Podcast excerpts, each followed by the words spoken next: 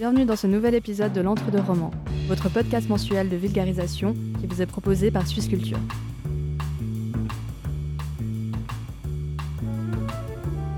Bienvenue à tous et à toutes, heureux de vous retrouver, je suis avec Christelle Amouti. Salut Et moi-même, Oscar de la Casa, nous sommes deux étudiants en sciences sociales. Et on se retrouve, comme à notre habitude, pour déconstruire un enjeu de sécurité. On espère que cet épisode va pouvoir vous aider au prochain débat de Noël avec votre tonton Gérald un peu réac. Alors, le sujet du jour est celui de la sécurisation et désécurisation de la migration. Tout à fait. Christelle, peux-tu d'abord nous expliquer ce que c'est la sécurisation? Bien sûr. Alors, la sécurisation d'un phénomène, c'est quand un sujet passe de la sphère du débat politique à un enjeu de sécurité. Ce qu'on considère comme un enjeu de sécurité dépend bien sûr du contexte historique, social et culturel. Pour expliquer le processus de sécurisation, on a plusieurs écoles.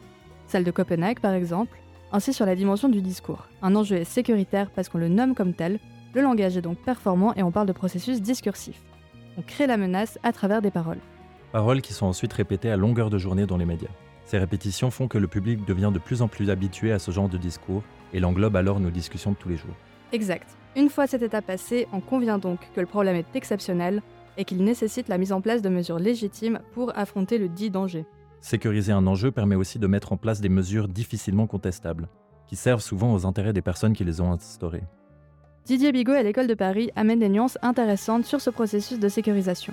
Pour lui, il n'est pas seulement discursif, mais provient des rapports entre les différents acteurs tels que les médias ou les professionnels de la sécurité, qui donnent ensuite lieu aux différents discours. Et il apporte également la notion de sécurité institutionnalisée. Oui, c'est vrai. Alors que l'école de Copenhague insiste sur la notion d'exceptionnalité des dangers et des mesures à mettre en place, Bigot, lui, observe que les différents acteurs sortent de cette sphère. Dire par exemple qu'il faut expulser les migrants ne paraît plus tant exceptionnel si bien que ces discours ne sont plus l'apanage de l'extrême droite, mais se sont également répandus à la droite et au centre, désireuses d'élargir leur électorat. Tout à fait. Et si ça ne paraît plus tant que ça exceptionnel, c'est aussi parce que c'est un discours qui a été accepté par une partie croissante de la population. Ça marche bien parce que très souvent, la sécurisation repose sur la peur des gens, et une insécurité sociale, par exemple, de ceux et celles qui peinent à faire tourner leur ménage. Les politiciens et politiciennes peuvent utiliser cette insécurité à leur fin. Et oui, malheureusement ça marche, pourtant on a quand même l'ensemble des sciences sociales qui s'accordent à dire que non la migration ne cause pas de problème économique. À vrai dire, le coût de la migration en France est quasiment nul et elle est même nécessaire à l'économie, de par les postes que les migrants ou migrantes emploient et les cotisations qu'il y a à la porte au pays. En effet, et avec les crises actuelles, les pays occidentaux et leur population vieillissante manquent même de main-d'œuvre dans plusieurs secteurs. Affirmer que les migrants ou migrantes voleraient le travail des locaux est absurde et a pour but de nourrir les propos racistes. Les chiffres parfois employés par des politiciens anti-migration sont manipulés et grossis par exemple en ne comptant pas le nombre de départs qui est pourtant fortement élevé, notamment durant les premières années de résidence. En France, on parle de 1 sur 4 d'après l'INA, et en Suisse de près de 50% d'après le rapport du NCCR on the Move. Oui, et bien sûr, c'est là un des pouvoirs de ce discours, c'est qu'il n'a pas besoin d'être vrai pour marcher. Au contraire, ceux qui l'emploient discréditent aussi la parole scientifique, qui d'après eux amènerait une idéologie dangereuse pour le pays. Il y a également beaucoup d'enjeux autour des termes utilisés pour décrire la migration, dans les discours sécurisants, comment est-ce que les politiciens ou politiciennes utilisent-ils ou elles ces termes? Oui, alors la figure du migrant, elle est utilisée premièrement comme opposition à l'identité nationale. Il représente une menace à la culture dominante et à la cohésion sociale. Cela devient alors une menace symbolique à l'identité du pays qu'il faut défendre. Le statut de migrant devient également la seule caractéristique. Ce n'est plus une personne qui migre, mais un immigré, terme qui ensuite va être stéréotypé et uniformé, alors qu'il y a une très grande pluralité de catégories de personnes migrantes.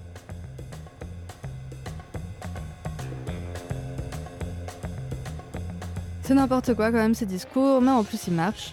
La migration a en effet été sécurisée dans les discours publics, et c'est très problématique. Ces discours sont partout, dans les campagnes, dans les villes et surtout sur les réseaux sociaux. Oui, et c'est très grave. Mais qu'est-ce qu'on fait maintenant? Bah, On sait tous les deux. Oui. On, on désécuritise. Oui. Alors, il y a différents concepts et approches pour y arriver. Mais ce qui ressort, c'est qu'il faut avoir une position de contestation de la sécurisation. Le but est de ramener un enjeu en dehors du domaine de la sécurité, de la technique et de ses professionnels pour retourner à une discussion dans la sphère publique et politique. Donc essayer de revenir à l'étape d'avant, comme on en a parlé?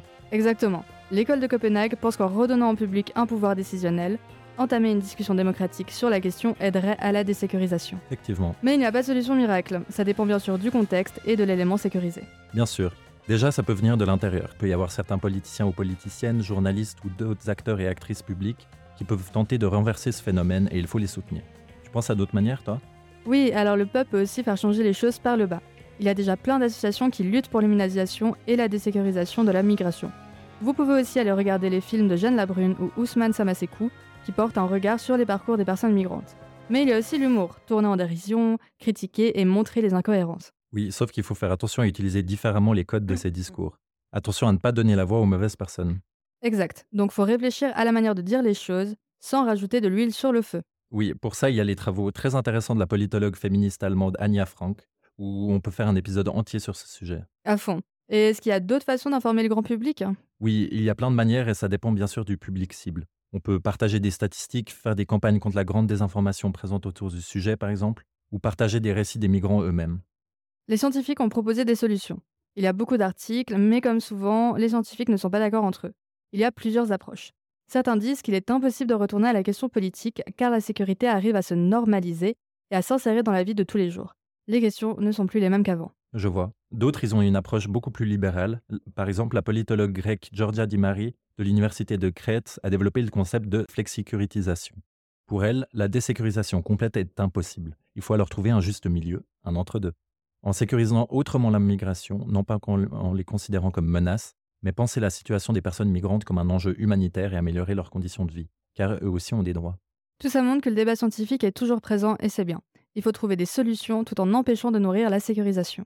Les scientifiques doivent faire eux aussi attention, se demander comment faire des recherches en études de sécurité sans participer au processus. Oui, et c'est parfait pour conclure cet épisode Oui, même si nous avons seulement gratté la surface de cette question dont il y a une très grande pluralité d'approches, que nous pouvons bien entendu, à la demande de nos auditeurs, explorer dans des prochains épisodes. Je pense que ça peut être très intéressant. Il y a aussi d'autres domaines de l'étude critique qui pourraient être euh, importants à ce sujet, comme l'approche féministe, postcoloniale ou intersectionnelle. J'ai hâte d'en discuter avec toi, Christelle. Moi aussi, Oscar. À la prochaine fois. À la prochaine fois.